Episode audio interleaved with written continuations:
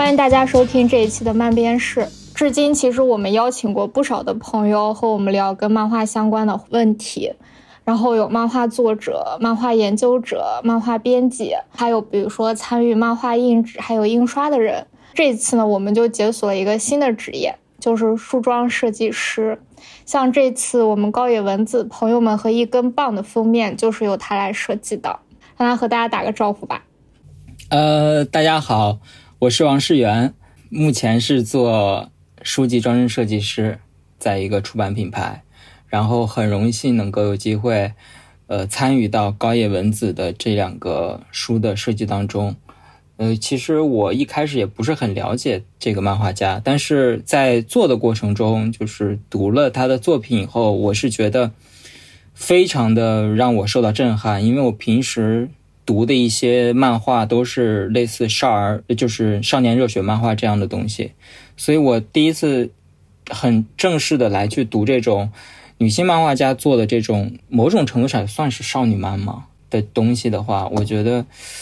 是一个特别难得的体验，然后我也很震惊，我觉得特别好，所以很感谢，很感谢铁熊给我这个机会。哎，世源，我就觉得你突然间这么一本正经，让我有点不好意思。就是我，我就想到，其实我们两个第一次认识的时候还挺偶然的吧，就是是在北京书展上，应该那是哪一年？还记得吗？两年多以前，应该是一九年的四五月份吧。嗯嗯，然后那个时候，你们独库一帮小伙伴就在那个中间中庭那个休息的地方，就坐在那边去聊呃这个设计呀、跟印刷啊，还有一些书的话题嘛。我正好在你们旁边坐，然后我就哎觉得你们说的还挺好的，就想认识一下，就这样。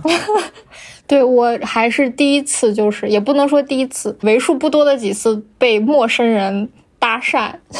哎，你这样说被陌生人搭讪，就显得又给我怎么样一样。就是，但是当时确实是我也是无心，因为我当时在等朋友嘛，然后就听你们聊这个东西，就觉得哇，你们这些人说的好好，就是很懂设计师，就还是觉得挺想认识一下的。对，所以之后就因为你的这样一个。原因，我之后就总想着还是要大胆的、大声的表达自己的观点。对，我觉得其实不能藏着。对对对，因为你如果一直妥协的话，可能你自己也不舒服嘛。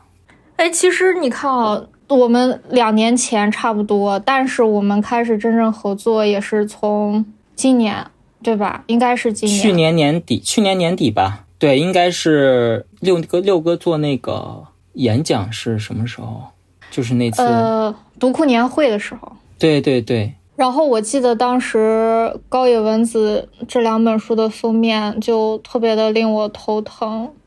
然后因为他们两本书就是朋友们和一根棒，都是出版时期和出版社都不一样，就当时的编辑肯定也没有想着说要找书和书之间的关系啊什么的。但是对漫编史来说，我们还是希望它有一致性，毕竟都是高野文子的作品，而且我们要一起推出嘛。然后其实，在找你之前，然后我们也做了其他的一些封面上的尝试，但都不是特别的理想。就是，就希望他们既有统一感，又有各自的特质，然后又要有独库的气质，同时又要有漫编史稍微活泼一点的地方。反正就让我特别愁。嗯，后面就是某种意义上你也是救急嘛，然后总不过总之就是圆满的完成了这个任务。然后我还记得那时候我们两个基本上每天晚上都会因为这个封面事聊得特别晚。对，因为其实咱们之前是在一开始是做文字部分的那一套书的系列嘛，然后是突然之间就是你说有没有兴趣来做这个事情？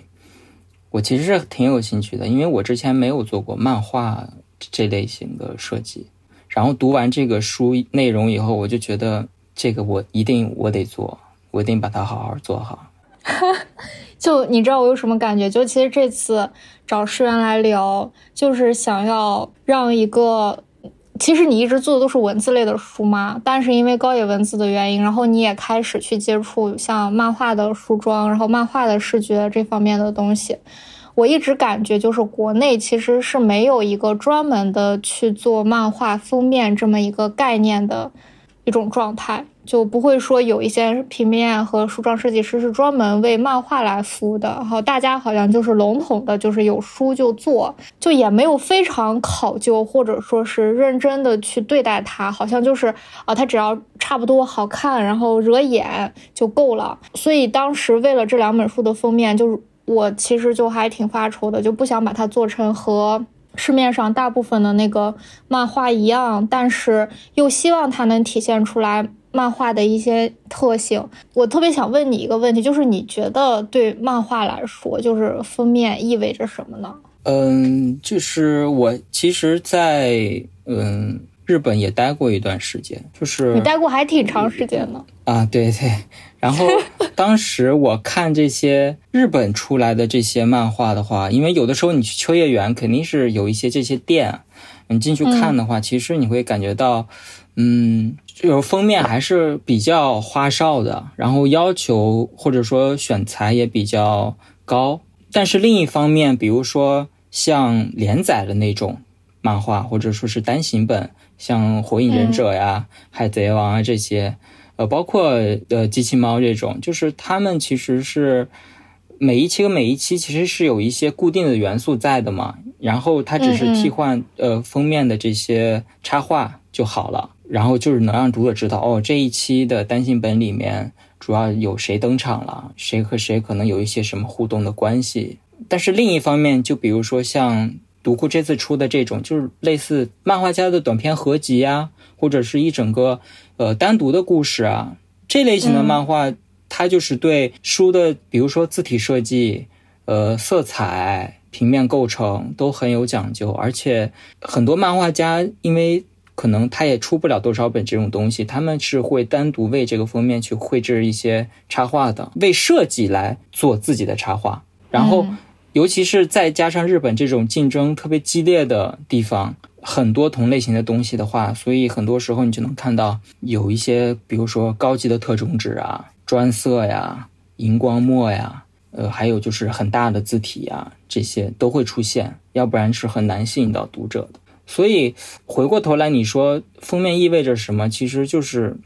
漫画这个封面就是要让读者知道，我这本书有谁来出场。大概是什么类型的故事和风格？它是一本欢快的书，还是一本忧郁的书？呃，你大概是能从这个封面上是能感觉到的，因为它毕竟是一种用图像来表达故事的一种形式，它不是一个简单的文字，所以其实能表现的东西还是挺多的。对，就像你说的两种类型的封面，刚才你说的第一种就让我想到还挺典型的，就是《名侦探柯南》。就它的那个封面就是一个固定元素，然后就换出场人物啊、背景啊什么的，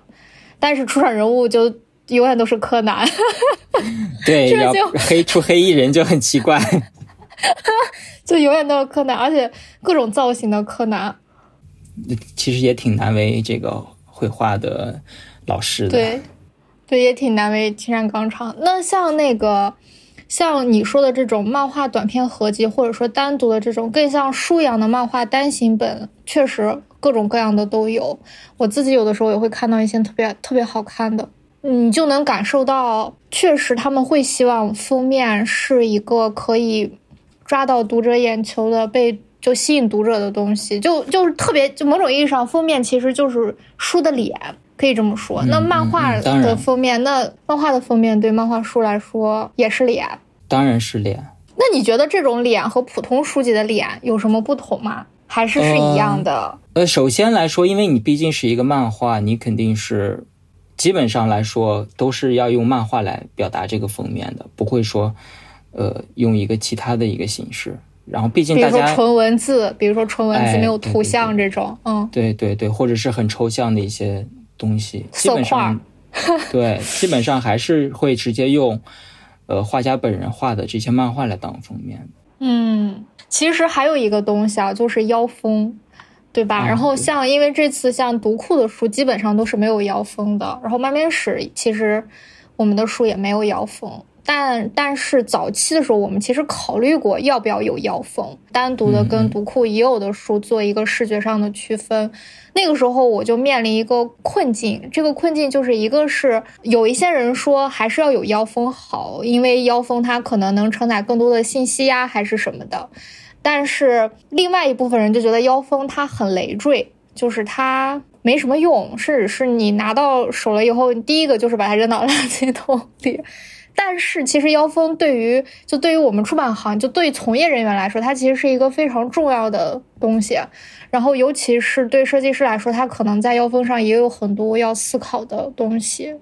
你是怎么想腰封这个的？呃，腰封我没记错的话，应该也是日本人的发明。最开始的时候，其实也是为了去带动销售，因为可能这个书它有很多有意思的点。但是单独看封面的话，你是不知道的，你可能必须得花一段时间去翻开它看，或者甚至是你不看一大段，你都 get 不到它的这个特别好的东西。所以编辑就会提前把这些东西都工作做了，然后去总结一下，然后写一些有吸引力的词语啊，或者是一些话呀，去介绍它，或者是去让读者去吸引，被它吸引。那有的时候，呃，我我也会陷入到这个思考当中，就是腰封的作用。嗯，对我来说，我会想，就是每一本书它摆在书店，其实是会有自己不同的声音的。虽然说我们进入到书店这个环境当中是一个很安静的一个状态，但是实际上每一本书的封面都会有自己独特的声音传递出来。有的书它设计的比较简单简洁一些，可能声音就是比较清丽的，呃，声音可能也不是那么大，但是可能你会觉得比较平静。有些就是比较花哨一些，字也比较大，那我们可能就会感觉到就是啊，这个书音调是比较高的，声音也是大的，甚至有一些就是它的存在感特别强，让你觉得这个书在大声的在喊。嗯，我承认在。呃，设计封面的时候，我们为了吸引读者来翻阅，是一件很重要的事情。呃，但是另一方面，封面也要首先有一个基础，就是要保持一定的美感，为内容来服务，这是最重要的。接下来我们才应该再去考虑销售的事情。所以有的时候我们是需要腰封的，因为腰封上面你可以随便的去喊。但是它实际上又不影响，不那么影响封面本身。嗯，就像就像你夏天特别热，然后有那种叫卖冰棍的小贩啊，以前他的叫卖你可能会觉得好吵啊，但是啊你就知道了哦，那边有一个是卖冰棍的。那如果你觉得很热，你就跑过去去买了它，反而你就会凉快下来了。就是类似这样的一个东西，所以我就会想，我在做的时候，我想。听到什么样的声音，什么样的声音是适合他的，然后并且翻开以后，就是读者会觉得，哦，这个封面和它的内容是相符的，呃，甚至是如果他读完觉得这个封面还有一些巧思在里面，那就那就是最好的状态了。就我发现你做设计的时候特别喜欢巧思。呃，因为我这次 真的就因为我这次就是我们已经，虽然大家只看到了一根棒和朋友们嘛，但其实现在我和石原已经做了其实五六种五六种封面了，就是它在每一个封面里都会有一个巧思，这个真的是特别有意思的一点。就你可以讲一讲你在一根棒和朋友里面买的是什么？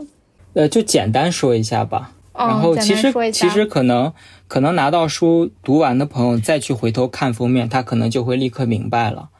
呃，如果还没有看的呢，其实可以跳过这一段，就是它 就有一点点，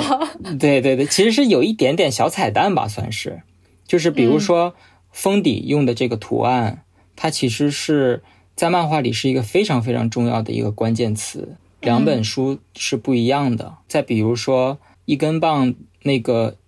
是那个封面，因为我们做的时候，呃，并不是说呃漫画家是专门为我们这个封面来画，所以我们只能是说从漫画里面去找适合做封面的素材去拼。我就找了很长时间，最后突然我就看到了那个电视机的东西，我就觉得啊，这个东西其实它是变成了一个不同的视角，因为有一个电视在，就存在一个看电视的人。存在电视里面的东西，甚至还存在一个看这个正在看电视的人，就是不同的视角，这形成了一个空间上的一个重叠的东西。然后我就可以把这些东西组合一下，这样形成一个新的视觉上的一个类似有一点互动的小故事的东西。所以我当时就把呃最重要的那一个也是很隐晦的最后那个儿歌的图画做到了那个电视机里面去。但实际上，漫画里是没有这样画的，所以可能就电视看电视的人，包括那个人前的桌子，然后包括电视里面的那个图画歌里的那个形象，最后揭示的那个部分，全部都是不同的元素的一个组合，就是。我当时看到的时候，我就很惊讶，因为可能对于一个不做设计或者是视觉语言比较贫乏的人来说，你是想不到用这种方式去组合元素的。你顶多就是拿一个现成的图做一做。所以当时看到你这么做的时候，真的还挺震惊的。嗯，就是因为我读完这个漫画以后，我就沉浸在那个里面去了。因为一根棒最后的这个故事是需要你思考的，你需要嗯。你要去想一想，它到底是怎么个过程。但是当你啊，终于想明白以后，你就会发现这个太有意思了。如果你不把这些东西想办法展现出来的话，就很可惜。所以我就是重点，我就是在那一个故事里面去寻找的这个所谓的这些元素啊什么的，其他的我就没有再考虑。对，而且就两个书，你还给他们就打下来了一束光，一根棒是蓝光，然后朋友们是黄光，然后而且这个光打的也很有意思，就比如说像朋友们比较好理解，因为它有一个舞台剧的一个元素，所以你可以觉得它是舞台的光嘛。然后一根棒这块儿，然后世源，你当时跟我说的时候，你觉得那就是房间里面的一个光嘛？但是我那时候就觉得很像外星人要把它收走了。也可以，你你也可以这么想。对，因为本来最后一个故事就是外星人的故事。对对对。就很容易这么联想，而且再加上那个光是蓝色的，我觉得，哎呀，挺有意思的。对，反正那个光是，呃，一开始。做光的那个东西，其实是也是因为先做朋友们嘛，嗯，然后我就觉得那个形象、那个画面一定是需要有一个东西去提一下、照一下它。就像我平时看话剧，我们也都知道，重点是什么？就是你主角出来了以后，一定是有一束光打到他身上的，甚至是把周围都压暗，这样他才能显出来。所以当时咱们聊的时候，就说到这个。青鸟这个话题的时候，我就想，我想用这个元素，然后想，包括这个小人的这个这一帧的画面，包括那束光，因为这个画面其实本身它并不是说漫画家完全把它画出来的，有很多地方需要我再去后期去补啊，去去填上它那些缺的东西。但是我就觉得，呃这个画面如果是这样的话，是会非常好的。然后我又在想。那么这个画面里面有这个元素，那么这个东西能不能够再用到这一本书里面？毕竟它也是一个套装，也算是一种套装。然后我突然就想到，其实是挺适合的。那个生活化的场景里面，我当时想的是，啊，你你一个普通的中年男子在家吃着饭，看着电视，那么他头顶应该是一定是有一束光打下来的，也是一个也是一个算巧合吧。嗯。我就觉得，就是从编辑的角度看，可能就会觉得这种封面其实是为书加分的，啊，比如说你不管是你埋的彩蛋，还是你在里面体现的小心思，就是因为我是从头到尾都看完这本书的，所以我在看这个封面的时候，我就能感受到它里面的用心嘛，所以就很高兴。对，就是我也希望，呃，读者看完这个书以后。如果他有耐心再去仔细的去看一下这个封面，他也许能够注意到，呃，注意不到也无所谓。但是他如果能注意到，我觉得会给他，嗯，也不会啦，也不会，因为 这是这是大概率出现的事情，对不对？嗯，基本上可能很多人是看完书他就合上，他就收起来了，他也不会仔细去看这个封面的画面，甚至他可能觉得啊，这就是里面出现过的一帧。他也没有想到，可能这是拼出来的。但是如果我也相信一定是有这种读者，他是愿意看完以后，他再回过头来仔细看一下这个封面，他突然发现，哎，好像这一帧里面的画面跟我在漫画里看到的是不一样的。那他发现这个不一样，他再去深究里面的内容，他可能会有一种那种很小的发现彩蛋的开心在里面。我觉得这种互动其实是特别好的。嗯，其实当时这个封面我们也发给了作者来看嘛，然后也得到了像高野文子亲自在这个封面上的。批注，然后他对朋友们基本上是没有意见的。然后对一根棒就是要把那个电视机的线改成直的。我当时特别困惑于这个修改，就是我不明白为什么高岩老师要把电视机的线改成直的。然后我就让你去调整嘛，然后你就很好的理解了他为什么要改这件事情。因为其实我选的那一针，它是在一个格子很小的一个上面画到的。所以你把它放大到这么大，又是作为封面来说的话，它就会放大它那些很细微的照顾不到的一些细节。比如说，他画那个的时候，可能笔比较快，他那个线就不是特别直。所以，呃，高野老师他本人可能他自己可能比我们还敏感，我们做的时候可能还没有特别的意识到这个问题，但他自己可能就觉得这个放大以后，一下子就暴露出了那个本身线条的。那种并不是特别直的那个缺点，所以他就给我们提出了修改的意见。其实我改的时候还是挺开心的，因为确实是我自己之前也没有想到这个问题，也算是学一种学习吧。就关于改线这个事儿，我又想到，就是你知道漫编史的 logo 就是那个小人儿，然后坐在那个漫画书前面嘛，这个就是当时让。一个漫画家叫我是白来画的，呃，可能他画完之后，他也就没有再再管了，因为我们一直都是用作头像嘛，都比较小。然后直到我们第一弹，然后开始正式的宣传，呃，我们就做了一个卡片图，放了我们第一弹的那句宣传语，就是无论长多大都有适合你看的漫画嘛。然后把那个 logo 放的很大，在那个卡片图上，包括在我们的。网店呀，还有包括漫面史的微博都有发，然后估计我是白，他就看到了，然后他看到了之后就特别积极而主动的说：“我帮你改一下。”然后他说那个线条可能有些地方不太好，然后他就又重新的把一些线条的细微的地方又重新修了一遍。所以之后我们就都换成了新的，他改过。但是啊，你把两个就改前和改后的那个 logo 你叠在一块儿，真的就是毫米之差。我有时候会觉得画画的人还是挺有意思的。嗯，而且这是真真正的是一个非常专业、非常用心的呃画漫画的人，他对自己的作品是非常非常的在意的。我是白老师，他本身他就是一个对细节把控要求很高的人嘛，所以其实他能做出这种反馈，我一点都不意外，是吗？对，因为之前跟他呃有合作过那本游戏的书，当时我是做他那本书的美术编辑嘛，然后呃下印之前就是为了印出每一页的那个不同的灰度，嗯，对比，包括对比啊，包括这个百分之多少的灰呀、黑呀。是，其实是上机之前调了非常多次的，而这只是在下印之前进行的无数种准备工作工作当中的某一类而已。实际上，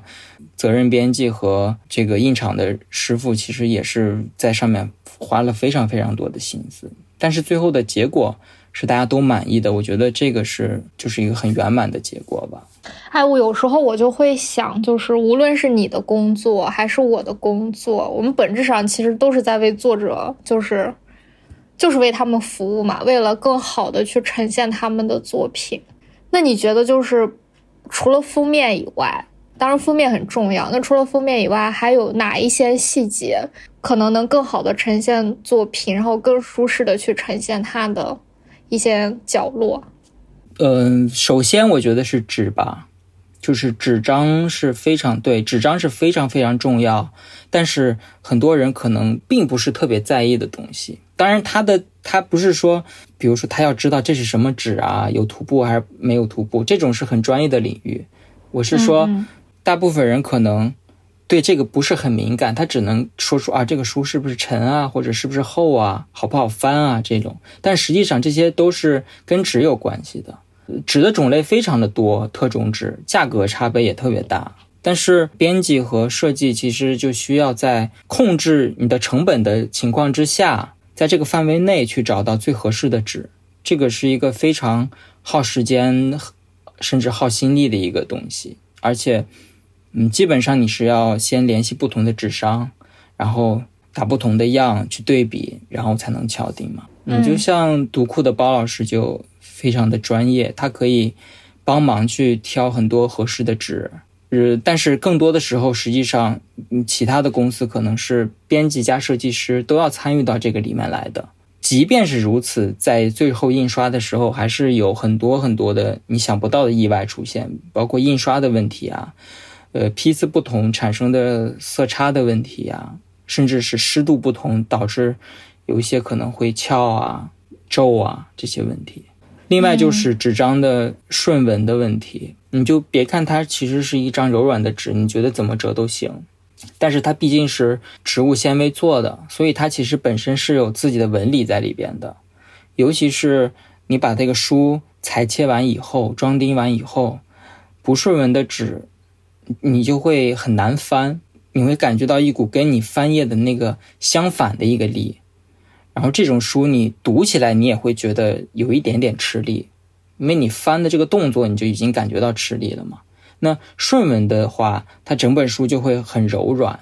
它是你甚至把它甚至把它摊平了以后，它都不会说自动就合上了，甚至有一些我们有一些编辑说，哎，这书怎么这么软呀？就是没形儿。就是说，可能就是很顺纹，他又用了清新纸，然后又是一个瓶装书，所以可能就显得就是很很轻盈，很容易去翻弄它。那甚至是有一些，比如说反过来说，有一些强调品质和一些时尚类型的这种书，它可能可能就故意不这样顺纹去装，他就是想传递出那种高不可攀的拒人千里之外的那种感觉。你就会觉得哦，这个书不好翻，然后就像它的品牌和它的价格一样，不是那么亲民，然后你就会觉得啊，这个品牌是个贵的，是一个高级的东西。它也有一些，对，它是可以在这种细节上面去做做一些小的、很小的设计，但是会让你的感觉不一样。嗯，然后还有就是装订方式嘛，也是很很影响你的翻页的体验的。这个就是种类就更多了，但是简单说，比如说这两年那种逻辑所限的书的装帧方式很多，然后它就是直接露着书籍在外边的，它就是能够一百八十度完全平摊开，就是很很好，那个阅读体验非常好。但是有些人就觉得这个好丑啊，怎么感觉是半成品一样，或者是觉得这个书怎么这么简陋啊？但是这个就像有些人很喜欢清新纸。有些人特别讨厌清新纸一样，就是一种，你也不能说它怎么样不对，就是一种见仁见智的东西吧。但是你像这上面说的纸张啊，包括顺纹、包括装订，这些确实是一种专业的人士之外的读者，或者是呃普通的这种，哪怕是可能编辑，有一些编辑可能他也不是特别的懂这个东西，但是实际上这个确实是会影响你的阅读体验的。关于说到纸，就想到这次。选纸，它其实除了内纹纸以外，像内封的纸、护封的纸，呃，甚至是有的时候会需要一些称纸，都是不同种类的纸，效果都不一样。然后考虑到好多各种各样的度，什么白度、什么遮蔽度，哎呀天呐，反正就一些专有名词，然后头大。然后我就在想。其实纸它就是书物理形态最直接的一个展示，就整个物理形态就由它来决定嘛，那个质感。呃，但是其实除了这种物理形态以外，字体、字间距、行间距这些东西，也不管是在封面上还是在内文上，它其实有很多需要注意的这些小细节。像你就对字体比较有研究嘛，然后有的时候你会跟我说啊，这个字体它不太适合竖排啊什么的，我就觉得还挺有意思的。对，这个确实是字体这个东西，其实在学校里面基本上是没有老师去教的。国内啊，是国内来说，嗯，国内来说是。但我上学那会儿，我现在也不太了解，就是我上学那会儿是没有去专门讲这个东西的。嗯，但是，嗯，在日本其实反而很多教授和设计师很在意这个东西，他们也会开发特别特别庞大的字库，选择性非常的多。嗯，而且我当时的硕士的这个毕业设计是做一款字体嘛，然后也是查了很多各种各样的资料，包括香港的一些设计师、台湾的设计师。他们也有自己对字体的独到的见解，因为他们用繁体字跟我们简体字其实有一些使用上面也有一些不一样，因为有些字形就不一样，所以嗯包括他们还要考虑，很多时候是考虑竖排的表现的。但是我们大陆的话，基本上很少用竖排这种形式，所以其实很多字体开发的时候，它也是以横排为主来去构思的。当你这样做的时候，横的做的时候是感觉不到什么太大问题的，但是你一竖排，你就会立刻觉得不太对，就是那个字的重心和那个轴是不在一条线上的。当然，这个东西确实是，你如果是普通读者，如果你能懂这种文字的话，你可能会首先被那个文字的内容去吸引，你反而可能不太容易感觉到视觉上的问题。但是，假如你是一个不懂这门语言的人，你再去看这个中文字这样排，你就会觉得，哎，这好像有点没有对齐什么的。其实这也是一个需要设计师去跳出来去看问题的一个一个细节，就是确实是有一些字体，它是不适合竖排的，有一些字体呢是不适合做内文的，当然也包括不适合在屏幕上看的和不适合印刷的，其实都是有的，不是说，我记得刚毕业的时候就是搜集了一大堆各种各样的字体，然后觉得哪个好就用哪个。但是现在已经不是这样了，因为那个时候就只是觉得，哎，这个好有意思啊，这个挺花的，什么挺有个性的就会用。但是现在你就会觉得，你首先要考虑到这个东西受众是谁，看这个的时候会不会受到这些的影响。我就记得，呃，之前给一个医疗的一个机构给他们排那个杂志，当时那个编辑就跟我说，说我们这个书的读者，他们的视力都不太好。所以就希望这个字能做的大一点，嗯所以就是像这种你的读者群体是以什么为主的，你也要去考虑到，这样我觉得才是呃作为设计师应该去呃特别特别去关心的一个问题，而不是只是觉得我这个书嗯多少页多少厚度控制的比较好，然后这个间距设定好设定好就可以的。我觉得也是要想一些其他的东西吧。这个其实。字体这个东西，其实是我特别建议大家去多多的去学习和认知的一个东西，因为实际上光靠字体你就能够把一个东西做得非常的有设计感，但是也可能就恰恰因为这个字体会毁掉你的很多其他的东西。我对此深有感触，因为因为目前漫画的内文，它需要好多种字体。它不是一种，比如说文字书，你可以除了标题，然后一些特别的表格和正文，你基本上能把字体归置到一个很有序的关系里。但漫画就不完全是这样，可能对话会用一个字体，然后这个人他在想的时候会用一种，就是想象或思考的时候用一种字体，回忆的时候用一种字体，广播打电话的时候可能也用一种字体。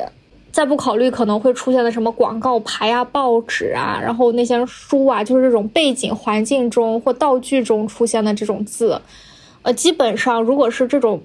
漫画家手写的字，那我们能汉化的就是类似于就汉化成跟原来的一样。而这种如果是要用字库里的这种字体的话，真的就特别考验设计和美编对文字的甄别和筛选。它如果用合适的字，你就会感觉这个文字和画面非常的契合，就是浑然一体的。它如果用一个不合适的字，你就感觉这颗字，天哪，就从这个画面里跳出来了。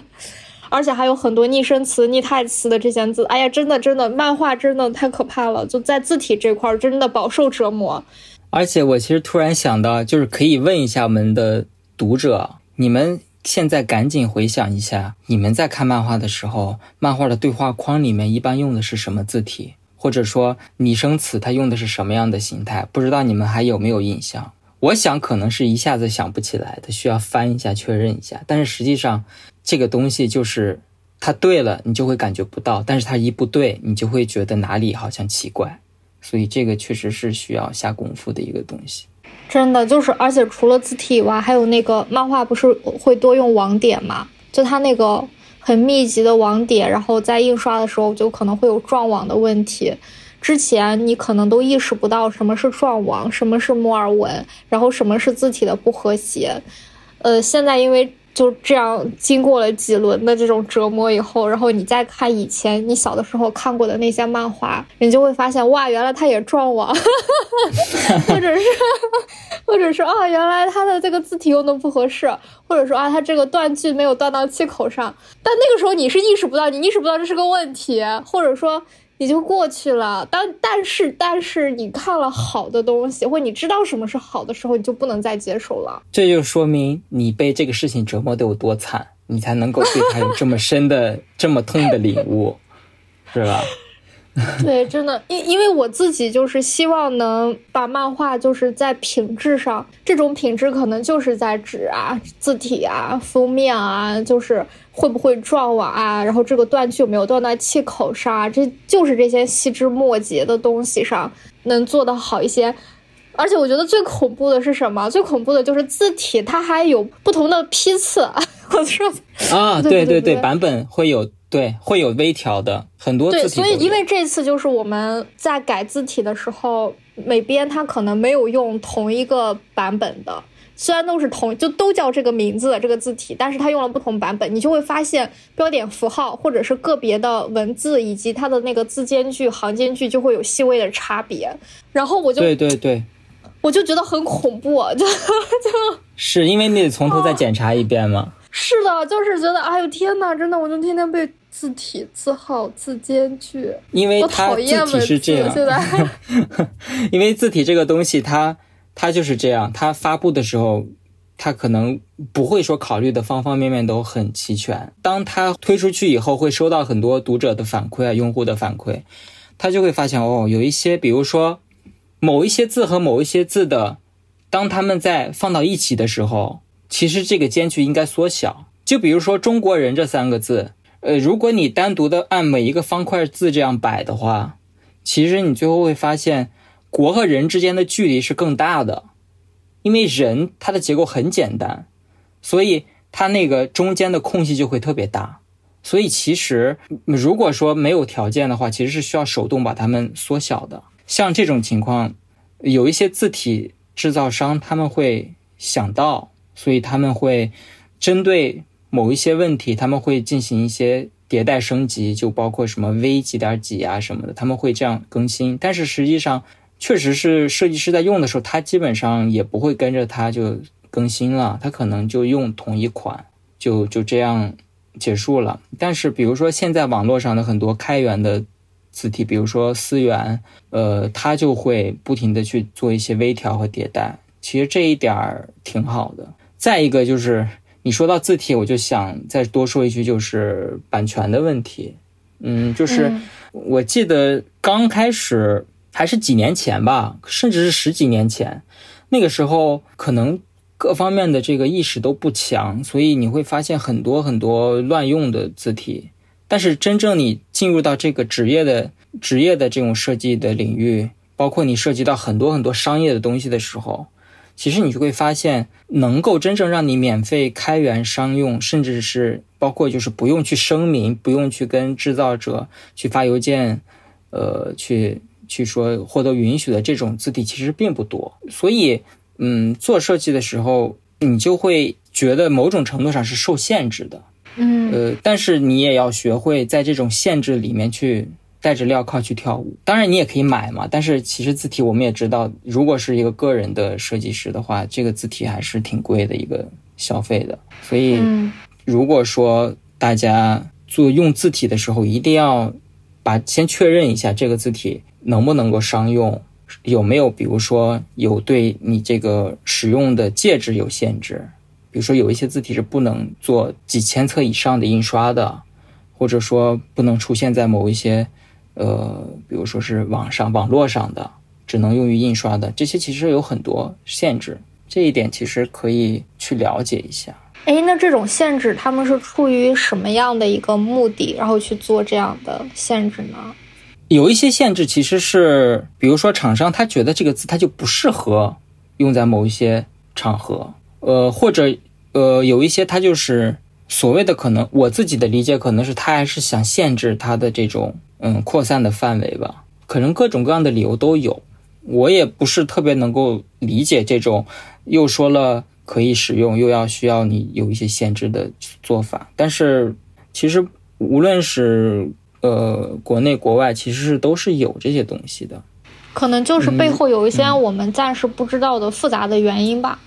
嗯，应该是有有，应该是我不懂，只是我自己不知道，应该是会有有专门的一个解释的。以后可以查一查是因为什么，好奇怪哦。字体其实还是挺折磨人的，尤其是书籍、书装，基本上要大量的跟各种各样的字体打交道吗？我知道，其实你在做书装设计以前，你是做其他设计的，对吧？但是你最终选择了书装，然后那你为什么会有这样的选择呢？为什么觉得我是学平面设计出身的嘛？但是我也可以说，在各个领域，就是所有涉及到平面设计的领域都工作过。最开始是在那种做超市的那种商场超市的那种氛围设计，就是我们看到的一些吊牌啊、一些指示啊，包括一些那种柱子上面的一些设计啊。然后后来研究生阶段跟着导师，我们是做很多公共场馆的导视设计、展览设计。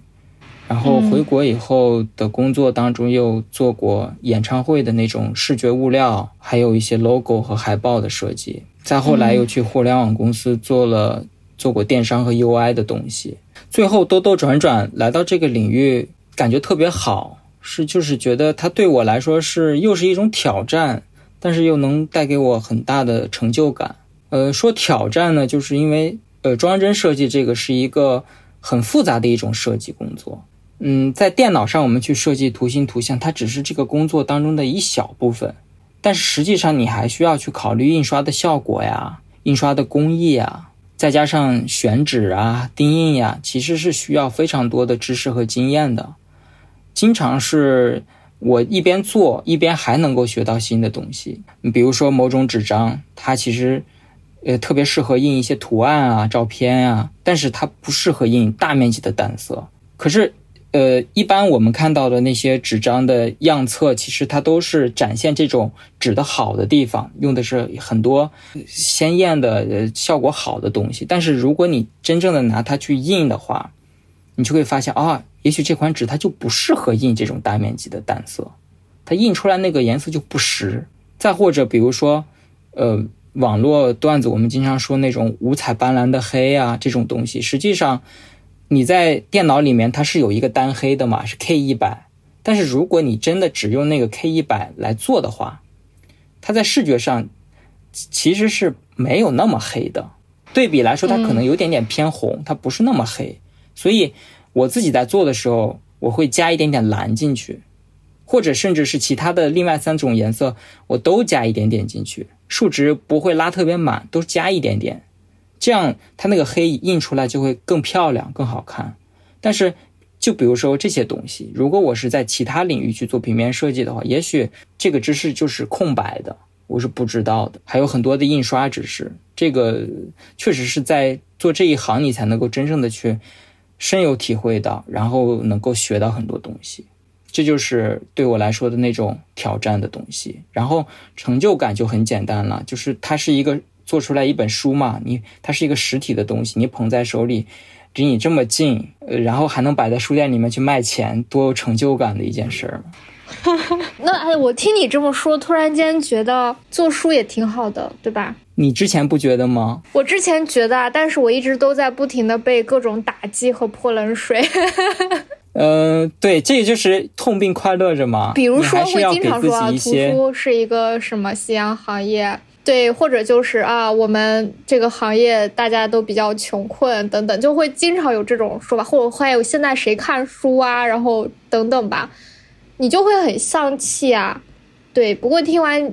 你这样说，我就会觉得确实你不能这么简单的看待书本身。那我记得有一句话，呃，也许我记得有点偏差，他就是说什么叫就是生活的真相呢？就是看透了所有的这种背后的不堪和不好的东西，你还选择去热爱它吗？这就是你对这种东西的一个喜爱的东西，就是它一定是会有很多很多没有那么好的东西，但是你也要去给自己去想一想。它展现的另外一面，它的好的一面，对你来说是不是最重要的？如果你觉得这个东西是你想坚持和你热爱的，那你就坚持它就好了。就我前段时间，除了被质疑对出版、对书籍这样子的一个存在的意义外，然后也会经常被别人质疑漫画存在的意义。漫画为什么要存在？谁还看漫画？类似吧？比如说游戏不好玩吗？动画不好看吗？这种。呃，所以就面对这种问题的时候，有的时候会特别无力，因为你不管说什么，对方他只要问出这个问题，就证明他在本质上是否定这件事情的价值的。然后直到有一天，我就找到了一个可以破解这种问题的方法，就是对这个提问的人来说，也许他不需要书，他不需要出版，他不需要看漫画。但是对于在画漫画的人，对于在做梳妆设计的人，或于或者对于在编书的人来说，他就是需要的。他们只要他们需要这个东西，就有存在的意义和价值了，这就够了。对对对对，你只要把你的这种心血做出来的东西，能够交到信任你和去能够欣赏你的这些人的手里面，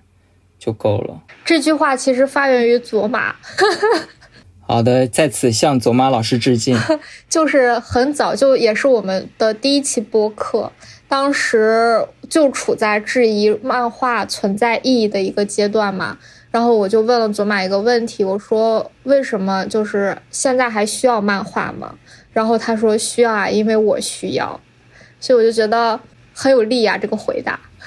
对对，因为我那个时候有一个挺大的困惑。就是电子书这件事情，很多人都会觉得电子书是怎么样怎么样吧？可能未来会取代纸质书，或者说跟纸质书分庭抗礼。但是我觉得电子书它有一个很大的问题，就是它在平面设计上是一种退步。对，就比如说，不管是字体、字间距、行间距，还是整个视觉语言的构筑，还是文和图之间的关系，在我看来都是一种审美上的退步。只不过因为它技术是进步的，所以这种视觉上的退步就被接受了。我就是这种感觉。嗯，对，确实是。而且，比如说，很多人现在是在手机上看嘛。我们是每天拿手机的时间非常的长，所以其实愿意在手机上看书已经是非常大的进步了。为了这种便捷性，为了这种比如说方便调节啊，甚至是有一些字体的什么粗细大小还能调节，它就一定是变成了一种去它去适应读者这样的东西。它不再是设计师的一个心血，它是可能读者自己去去搞到一个自己舒适的一个感觉就好了。然后像封面我们就不提了，就是电子书可能没有人看封面，你在 Kindle 上面都 甚至 Kindle 上是黑白的，对吧？甚至是 对颜色你也不知道，完全彻底抹杀了封面存在的价值和空间了。嗯，版式也没有，目录也没有，嗯，不会说你做一本书去怎么去设计，对吧？字号大小也不会，包括页码放在哪个位置，页眉页角。啊，还有甚至是一些脚注、索引这些东西，它都被你可以说它便捷化了吧？但是实际上，嗯，它确实是造成了一定程度上说，装帧设计师这个职业，好像在这本书里就变成了一个真空的状态，大家是感受不到它的存在的。我的感觉就你刚才说，比如说读者可以根据自己的需求，什么放大、缩小，或者是在哪里画横线、加注释，对吧？看别人的留言，这种适应性确实是很便利、快捷的。但是它真的，在我看来，就它跟设计没有关系，可能它就是在程序员给你搭建的一个框子里做这种极限或者是非极限的一个调整。至于它是不是美的，然后它有没有其他的含义和寓意，它有没有投注于设计师在一些细节上的心思，这都是没有的，就没有了，它也不可能有了。就比如说像苹果吧，像苹果手机啊，还有还有它的那个图标啊什么的，就它的图标都是那种有那种小圆角嘛，就是因为当时乔布斯他就很喜欢这种图形，就那个时候的电脑去做这种小圆角，就看着很简单，它其实是很复杂的。他很喜欢这种小圆角，包括那个苹果的那个计算器。比如说你打开以后，它的那个排布，然后它的那个字体，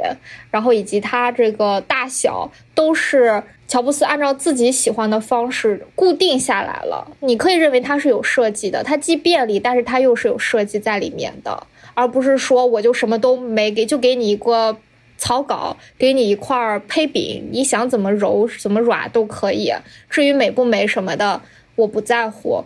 我觉得这种是。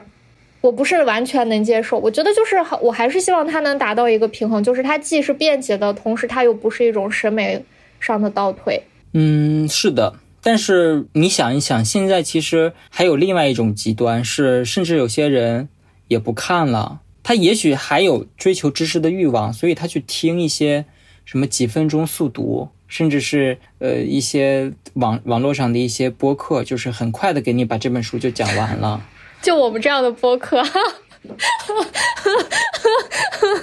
又往那个层次又往下，就前面这个他还愿意去花时间去看一下这个书，然后再往后，人家都连读下来的这个时间都不给你了，他直接就是几分钟，我就想知道这个书讲的是什么就够了，就是已经浮躁到这种程度了。但是另一方面来说，我也相信坚持热爱实体书，热爱。纸张热爱设计的这些读者们，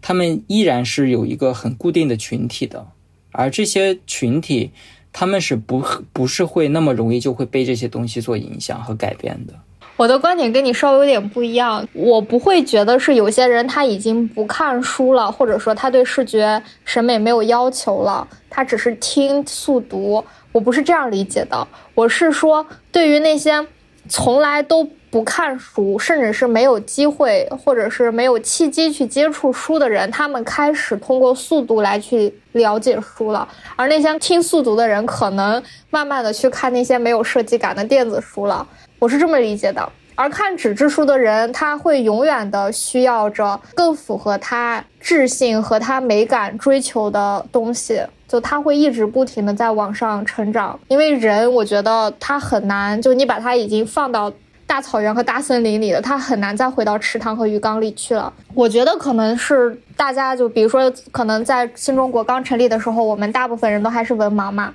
然后现在大家已经开始更多的人识字了，而识字了之后，那才可能去看一些简单的，然后再慢慢的去培养审美，然后再去看更深的东西。啊，你是觉得它是一个由浅入深的东西是吧？对，而不是一种退步，而不是说啊，我们曾经看书的人现在。去听速读了，我觉得是不太可能的，除非他有工作上的需要或者什么的，否则他永远有去阅有深度阅读的这样的需求，这个需求是不会丧失的。嗯，然后此外，关于电子书，我觉得它是纸质阅读的一个补充，它未来我觉得它可能还会有更多开发和展示的空间和可能性。但是我觉得它不是一种倒退，就大家已经怎么样的？我觉得不是这样子的。否则的话，你对人类社会的发展太绝望了。过于悲观了，是吗？对，就要绝望了。嗯，是的。没有，我承认，我其实承认，呃，电子书在很多时候是非常非常重要的一个存在。比如说北漂的人，你是没有那么多空间去放那些书的。有一些小说呀、散文啊、杂谈啊这类型的书。你真的是可以买一个数字版的，在 Kindle 上或者哪里去看、去读它的，它也不占地方，而且也方便携带。但是有一些书，它就是它就是需要拿在手里面去读的，甚至是有一些书是你只有变成实体，它才能够获得最大的那种信息的接收。它有一种仪式感的东西在里边。你说到的仪式感，你说到的仪式感，我想到的就是有一些东西，它只有变成书，它才能完成。最典型的就是诗集、写真集，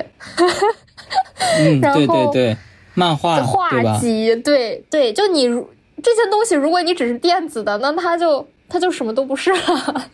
它就只是一堆照片、一堆画、一堆文字。而且我之前看那个看过一个，就讲这个井上雄彦画那个《灌篮高手》，他做那个分镜，每一页他是要制造那种我每一页翻过去都会有一个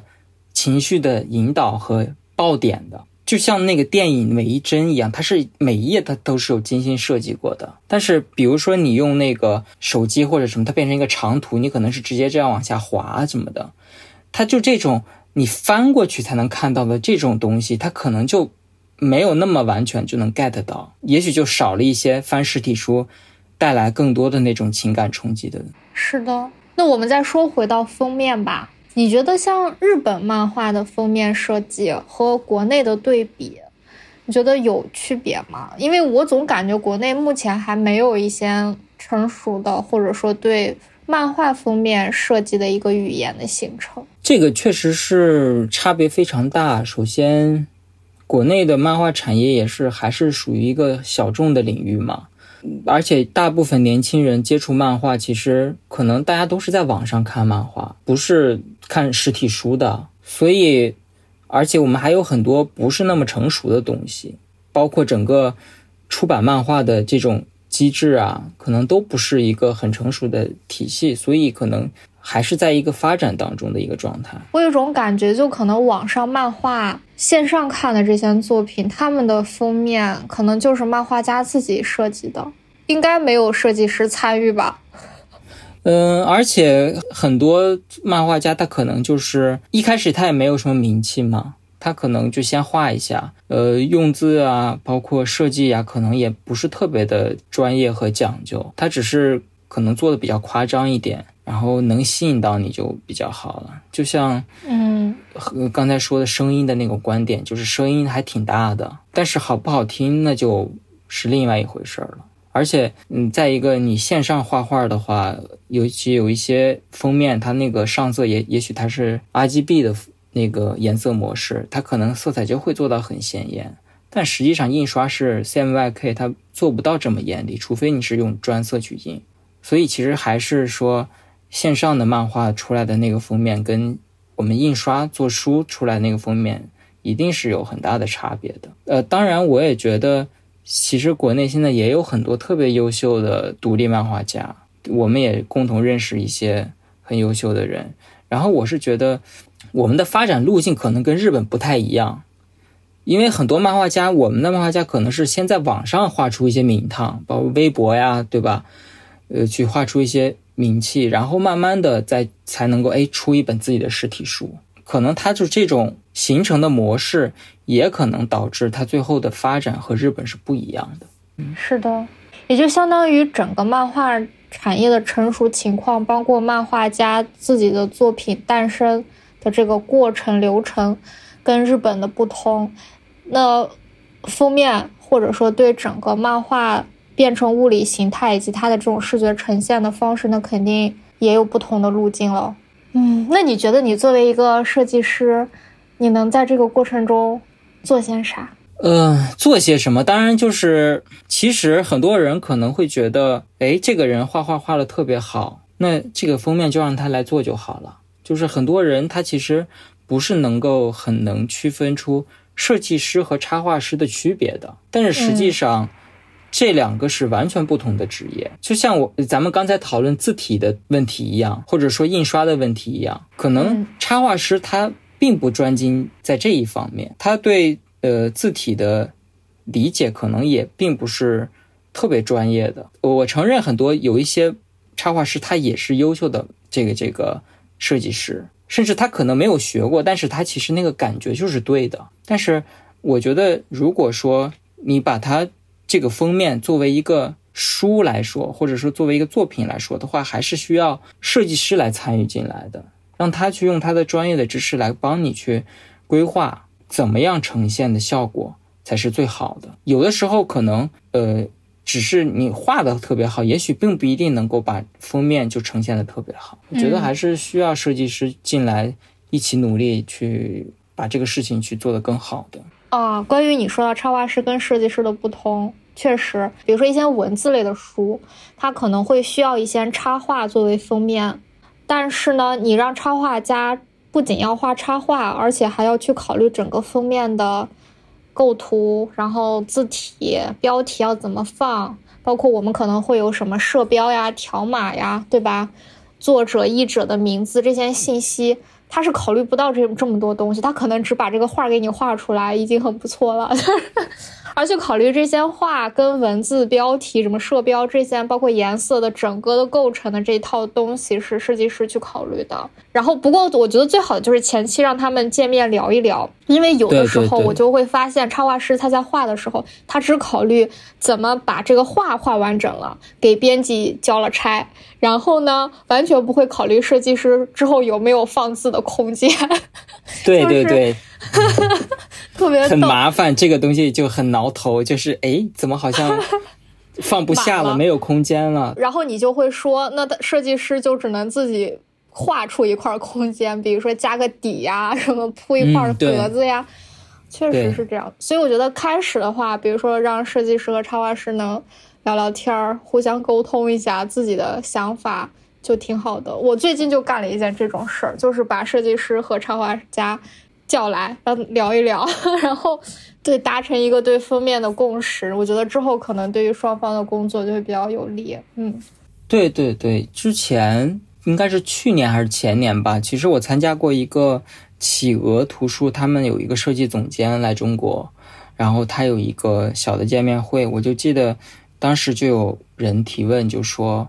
嗯，你设计师做这个封面的话。”你需要去考虑作者或者说呃编辑的想法吗？这个问题。然后当时有其他在座的几位编辑可能有给出一些不同的答案。然后那个呃总艺术总监这个外国人嘛，他就说他就说，呃对于你设计师来说，可能这就是一个工作一个活儿，但是对于作者来说，这个东西他可能是花了很多很多年的心血才做出来的这么一个东西。所以应该是要首先尊重他们的意见，然后去跟他去好好的去沟通，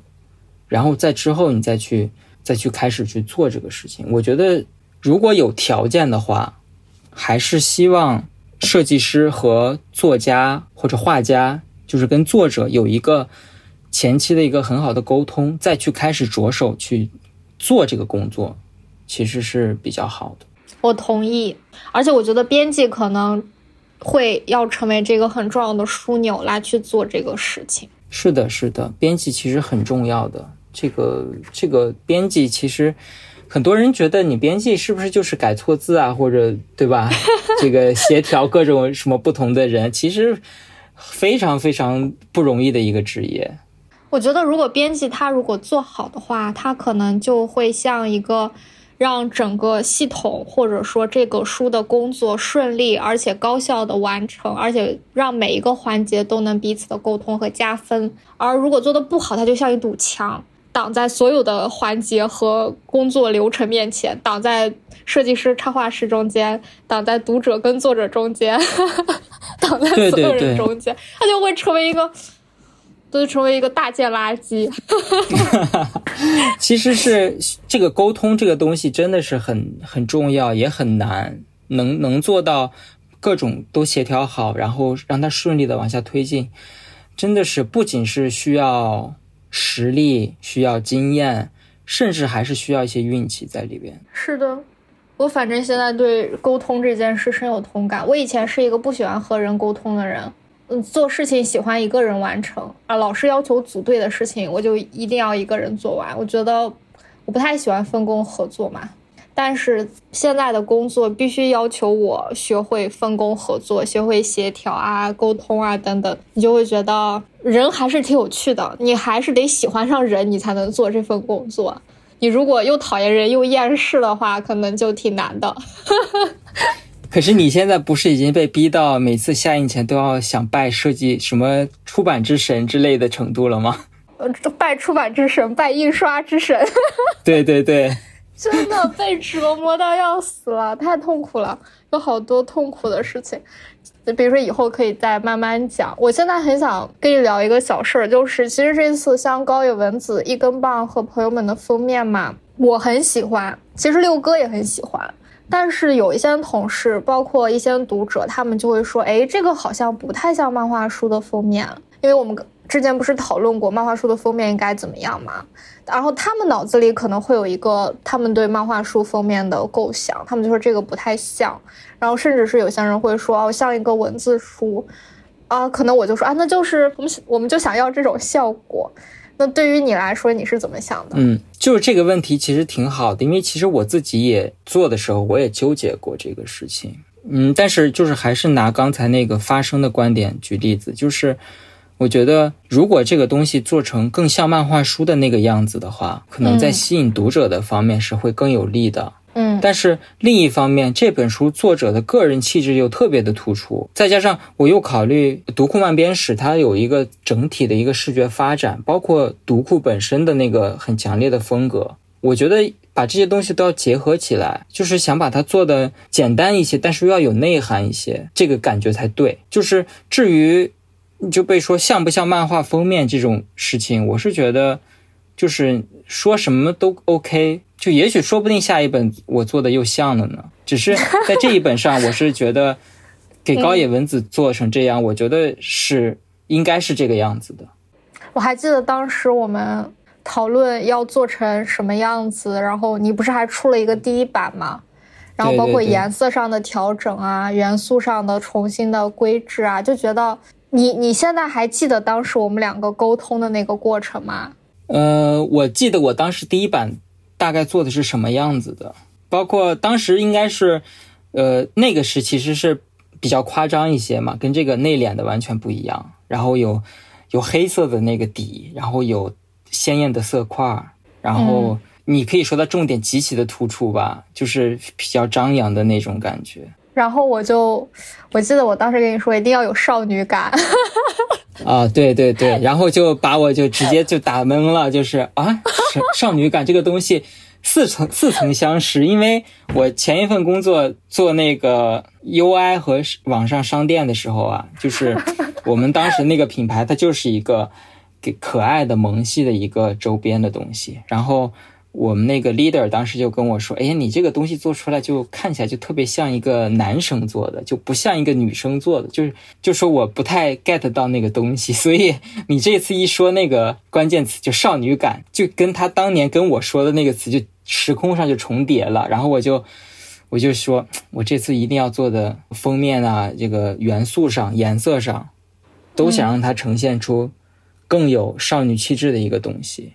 所以我当时选的那几个颜色，其实就是有一点点不是那么正，那个颜色有点斜，就你会感觉到这个颜色其实是有点有点怯，有一点点青涩的东西在里边的，所以这也导致后来印务老师 跟我抱怨，就是说调色的时候，就是两个颜色互有重叠的那个颜色嘛，然后他调的时候就是把这个往高了调，那个就变了，就是调到头秃。对对，我就在旁边头秃。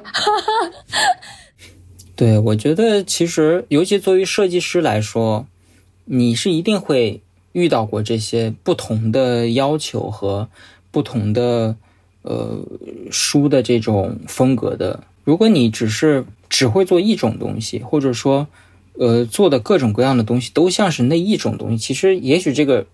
不是一个成功的设计师，就设计师他还是有一些需要去应对和去，也不能叫迎合吧，就是拿到这个东西以后，你需要先把它消化掉，然后再去转变成适合他的东西。那比如说像关于这次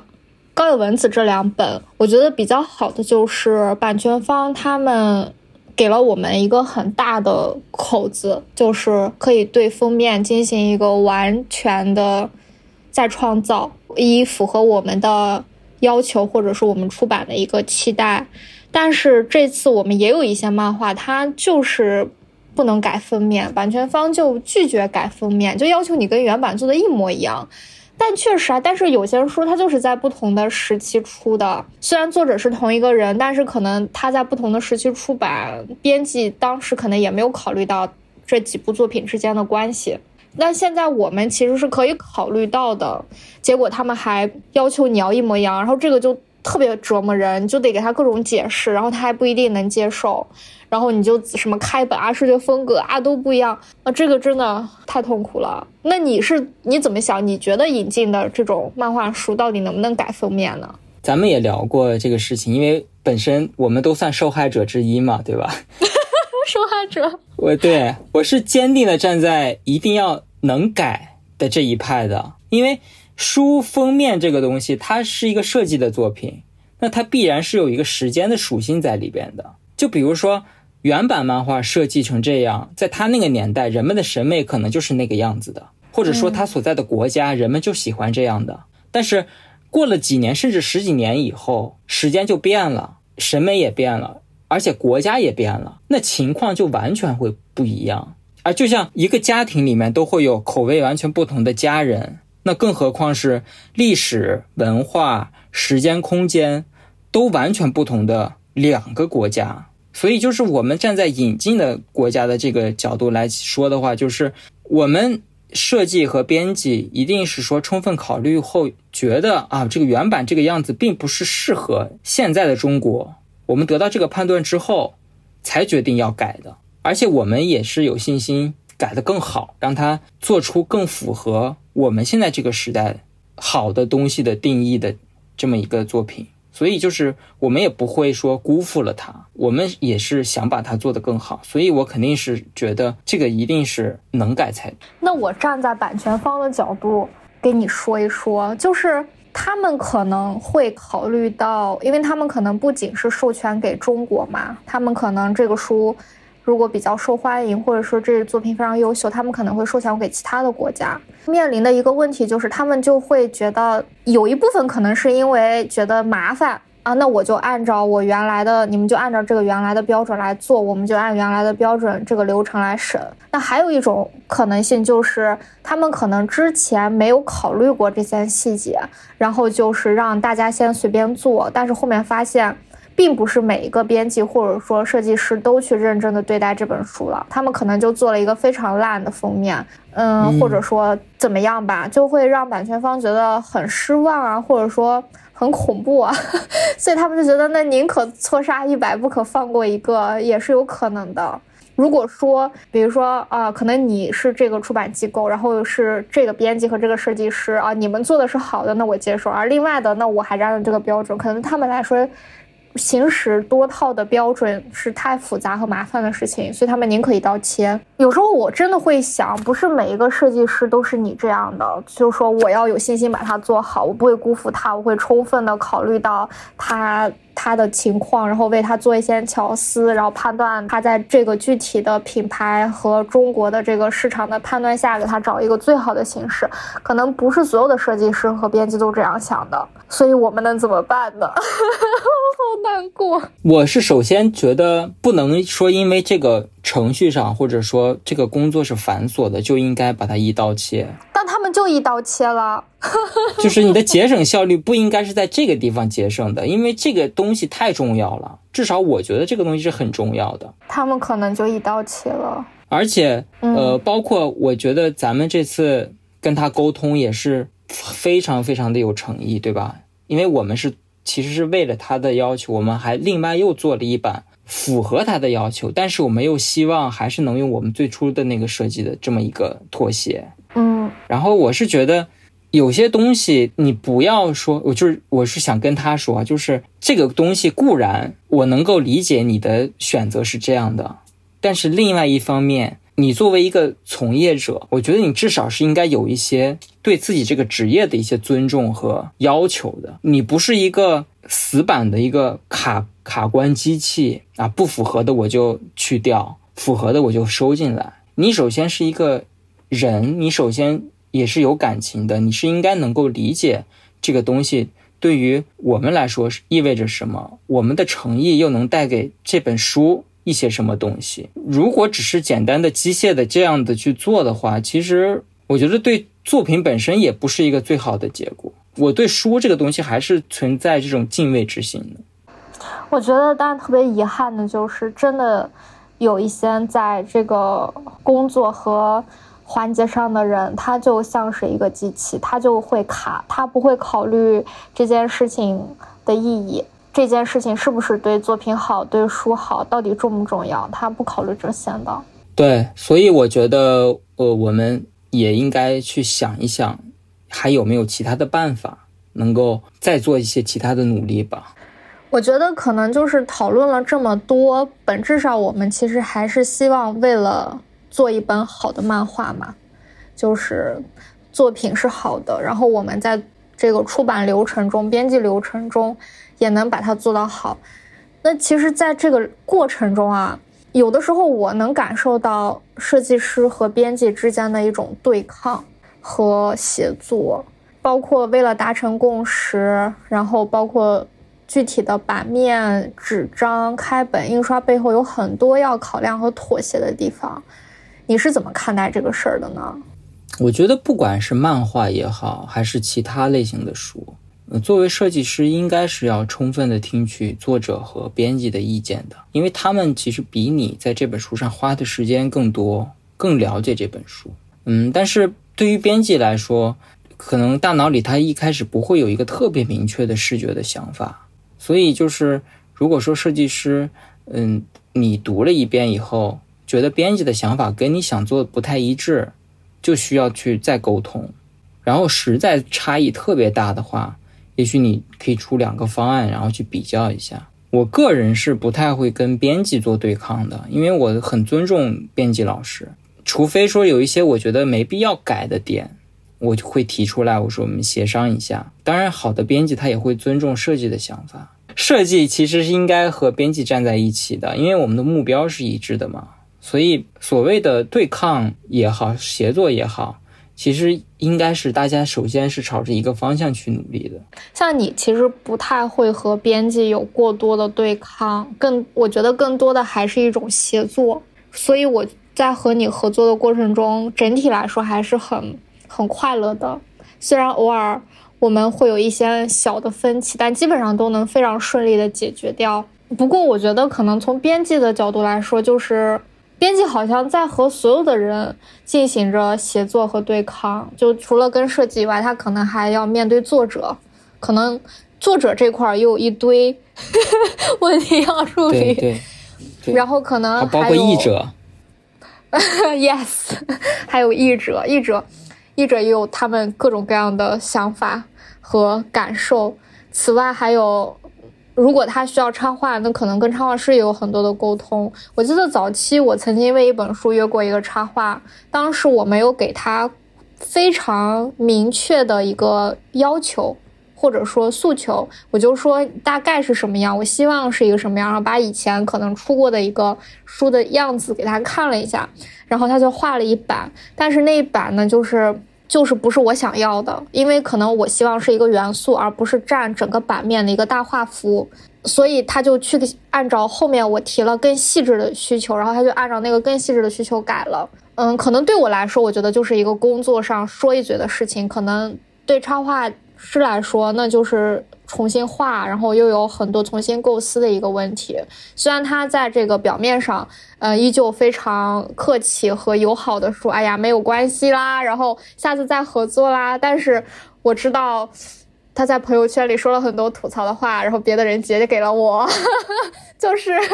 就怎么说呢？就是，所以我就后面意识到，因为我刚开始不想提明确的需求，是因为我害怕限制他的想象，比如说给他太多的框条条框框。但是我后面发现，你如果什么都不给。就有无数的方向，这种方向第一个是要耗费他的精力，然后耗费他的选择，后期不合适了又得返工，所以我觉得一开始我会把整个的大方向给他明确了，然后至于在方向内部的自由发挥，我可能就不会给太多的限制了。嗯，这可能也是我在和很多人沟通之后总结出来的一个经验吧，就是尽可能的减少不必要的损耗，以及更有效的沟通。对，就像你是出题的人，你首先得把这个题、把这个框架去搭好，然后我才能去做这个题。如果你有时候想，哎呀，我不想给他限制，但是实际上这个反而是非常大的限制，而且是一种很大的损耗。嗯，是的。所以其实我觉得编辑去，如果说有能力的情况下，去更详细、更仔细的把他的想法去表述出来，无论是用。呃，这个文字的方式或者语音的方式，甚至是有一些编辑，他可以找一些同类型的一些什么感觉风格的东西，他去找一些拿出来，我觉得都是对设计师很有帮助的一个方式。我对作为设计师来说，我反而觉得这样的工作形式是对我来说是很有利的。那你有哎，你有没有遇到过一些？对你没有遇到过，就是我曾经遇到过一些非常执着，完全不愿意修改自己设计的设计师。我就觉得特别羡慕他们，就是 就是他们可以，嗯，很能坚持自己的想法，然后而且他可能不会像我一样受到很多物质上面的困扰，所以他可以完全的放，就是坚持自己的东西。你不接受，那就不要就好了。但是我觉得。我不能说就是我想成为这样或者那样就不好，也不是这样。就是我是觉得每一个人的个性和行事方式确实是不一样的。有的时候，也许他的坚持是因为他比较专业嘛，他做这个的，他可能觉得你的提出的点确实是不如他的好，那他坚持也是有道理的。嗯，但是有有些时候，确实是你作为一个设计师，本质你是一个乙方，对吧？你作为一个乙方的话，你要去为，你不仅要为书服，其实有有很多情况下，你也是为编辑服务的。因为有一些编辑，他就是能决定这个书的走向和去决定这个书的封面是一个什么什么样的感觉的。所以，嗯，可能也得摆正一下心态吧，就是 是吧？就是不要不要搞得 卑微嘛，就是很卑微。我的想法跟你完全不同。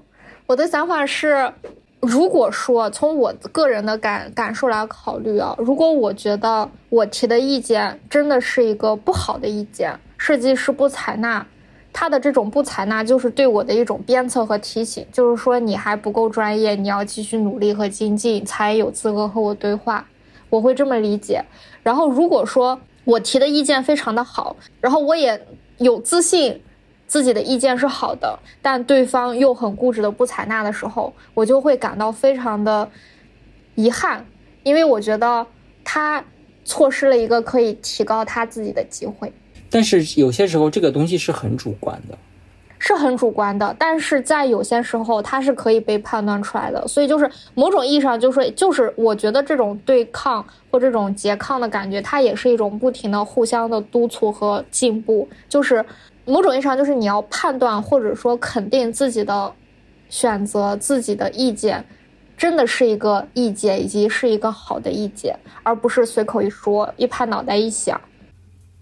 所以我就觉得跟你合作非常愉快。我觉得可能根儿上是因为这个东西，就是首先你是很认真的在为这个书做了各种的准备，然后你又能够充分的跟摄影师沟通。然后，甚至你又有一个相对明确的自己的一个想要的方向，然后又能表现表述出来，所以我们在处理这种问题的时候，其实是会顺畅很多，不会出现那种就是非得说变成一个什么对立的情况。然后这样，我们两个人在协作的过程中，其实就会相对来说省去了很多没有必要的障碍和麻烦。我觉得这个事情。是是非常非常难得的吧？包括我像我做其他的书，也许你会遇到各种各样的，也有特别就是不是特别的顺畅的那种过程，或者甚至就是最后双方都觉得很折磨，然后就算了吧，我们就还是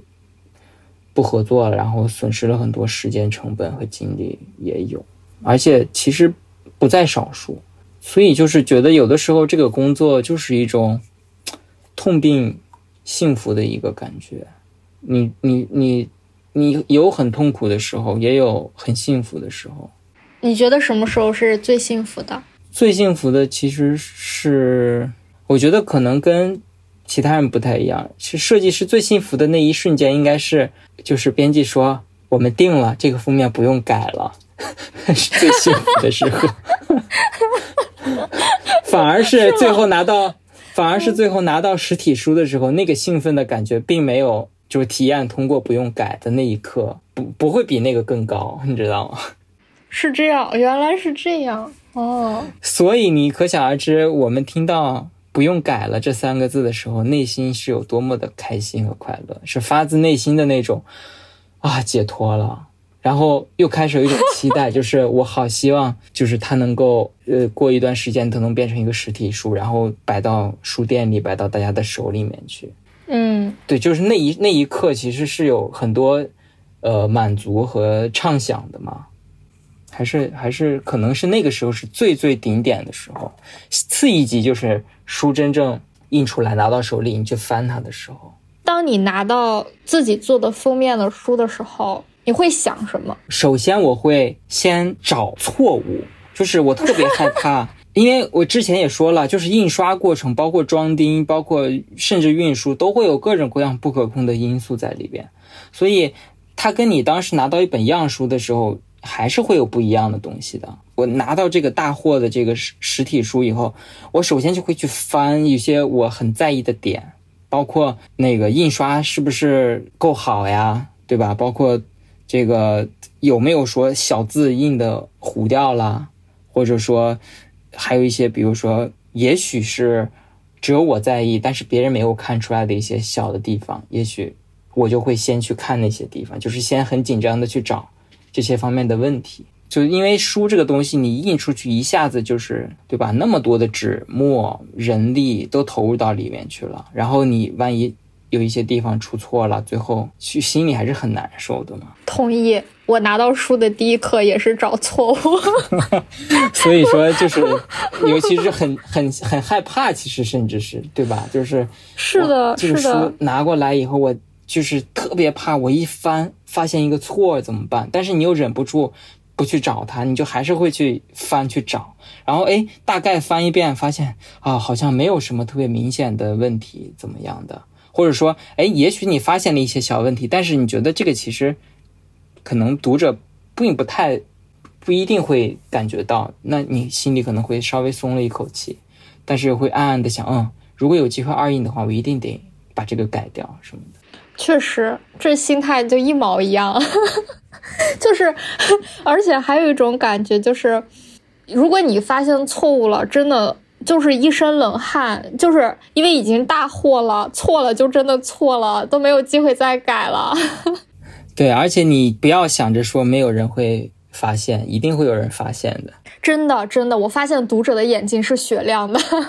再小的错误都会有人看到，而且或者他们会提出来这个问题。我刚开始的时候，其实对于这种。书籍里的错误是非常沮丧的，就如果被别人挑出来错误，你就会觉得啊，可能是自己还不够细心，然后没有检查出来呀，等等，会有这种感受。然后之后呢，现在的心态就是感谢你发现了它，就是 有如果在印刷之前被发现，就会更加的感谢，就是有更多的人去帮你兜底和捉虫嘛。而印刷之后发现了，你就说，嗯，就让我们期待它快点加印，然后改掉，就会用这种方式让自己稍微好过一点，不然晚上老做噩梦。对，这个真的，当你没有拿到实体书之前，然后就是他在印厂里面走那些机器，你都会忍不住去想，哎呀，不要出什么岔子呀什么，因为他那个机器，你想想，他一下印就是。几百张、几千张，就在那几秒钟、几分钟内就全印完了。就是你，你犯的一个错误，就是哪怕你当场发现，也许你喊的啊那一声，那个几百张就已经出来了。是的，是的，非常。我们这次就经历过，这次就经历过这样事情。然后，整个封面哦，护封梦晕的整个护封就全部重印，真的。就这种事情还是少发生，不管是你说浪费人力、浪费钱、浪费纸、浪费墨，巨大的浪费，就是为了让那个颜色是对的。所以说，其实大家承受的这个压力还是都挺大的。所以说，在这么多的细节和这么多流程中，你觉得封面对于漫画的意义是什么？你觉得它重要吗？然后它重要在哪里呢？我作为一个设计来说，我肯定是觉得它非常的重要的。重要的点其实太多了，就是首先有没有能力把这本书的气质表现出来，再一个有没有能力吸引到读者，能够让更多的人去愿意拿起它来，去翻看一下它里面的内容。就像有些人可能就会因为一个封面，他就会愿意买下这本书；也有人会因为这个封面他不喜欢，他就不去买。我们作为设计来说，还是希望书的销量能够更好一点嘛。所以，所以我们觉得这个工作是非常重要的，而且还是能够尽可能的能帮助到书的销售吧，在在保证这个美感和内容的基础之上。那聊了这么多之后，作为一个梳妆设计师，你你对自己有一些什么样的期待和目标呢？首先。我的工作经历可能跟其他的一些很有名和很成功的设计师比，我的时间还并不是很长，所以我觉得我可能还是需要去呃学习和去做更多的东西，然后慢慢的让自己形成一个更有条理，然后更系统性的一个东西，呃，包括就是更能够明确自己擅长的和不擅长的，然后擅长的东西呢。呃，去怎么样更巧妙的表现它，而不擅长的又怎么样能够让它变得能够去弥补你的这些不擅长？怎么知道怎么去处理这个东西？然后最终就希望别人是冲着能够为了冲着我的这个作品本身，然后大家就去愿意买它，因为有很多你像我特别喜欢的。呃，王志宏他的设计就真的是很多人会愿意，就是因为是他设计的书，大家就会愿意去买它。其实我也挺想成为那样的人的，这是一个很好的目标啊。就是还是觉得每次做的时候，还是会觉得跟那个目标还是有一段距离的，但是至少还是在往前走的吧。嗯，而且我也希望我在书的这个设计上面付出的这些东西。是能够有人去感受得到的，甚至是不需要我去做很多的说明。嗯，就像前不久我刚看了一个话剧，叫呃是侯麦写的，叫《降 E 大调》，呃三重奏，就是那个男主人公和女主人公之间有一个小误会，但是女主人公一直想去了解他的是什么，但是男主人公就是不说，因为在他觉得这个东西你自己告诉他。和让他自己发现是完全完全不一样的事情，所以我也希望自己的东西做出来的东西是能够让一些读者自己去发现他的那些细节和好的地方的。我觉得如果他发现了以后，突然内心中升腾起那种发现了小彩蛋那种满足的感觉，对我来说可能就是一个非常非常幸福的时光时刻吧。嗯，聊了这么多，大家应该也对梳妆设计以及慢面史的封面是怎么诞生的，应该有了更多更深入的了解。就像刚才提到的，我们因为封面问题反复被版权方折磨的，其实就是丰田彻也的三部作品。目前呢，也正在跟版权方进行艰苦卓越的斗争，希望能有一个好结果。之后呢，还有一些与王世元同学合作的漫画文化相关的文字书，也会尽快的和大家见面。对，说到这个尽快的话，我知道编辑又是在跟我催稿了啊，快点做。如果感兴趣的话，还可以去关注关注王世元同学的微博，共同见证他的成长与进步。你的微博就叫王世元吧？对，就是柿子的柿，呃，平原的原，老王的王。这个，但是呢，成长和进步不敢说，基本上里边大部分都是日常的一些街拍的老大爷和一些睡觉的大叔，反正大家别失望就行。嗯，不会失望的，肯定会。我希望大家能和我一起催稿。呃，希望社会对我也温柔一点，不要太残酷的催。对，然后也希望大家之后能继续关注漫边史的新作品。最后还是希望大家踊跃的去购买和支持漫编史之后出的漫画和文库，一定不会让你们失望的。尤其是目前在售的一根棒和朋友们，我个人觉得是我目前读完以后给我最大感触和感动的一部作品。相信大家买完以后一定不会后悔。感谢我们的梳妆设计师为一根棒和朋友们的亲情代言。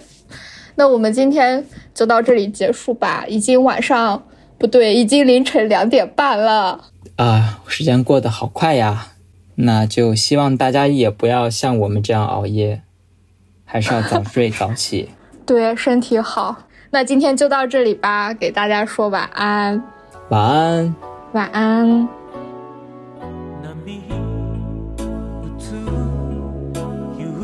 たちのプールしぶきをあげて一番素敵な季節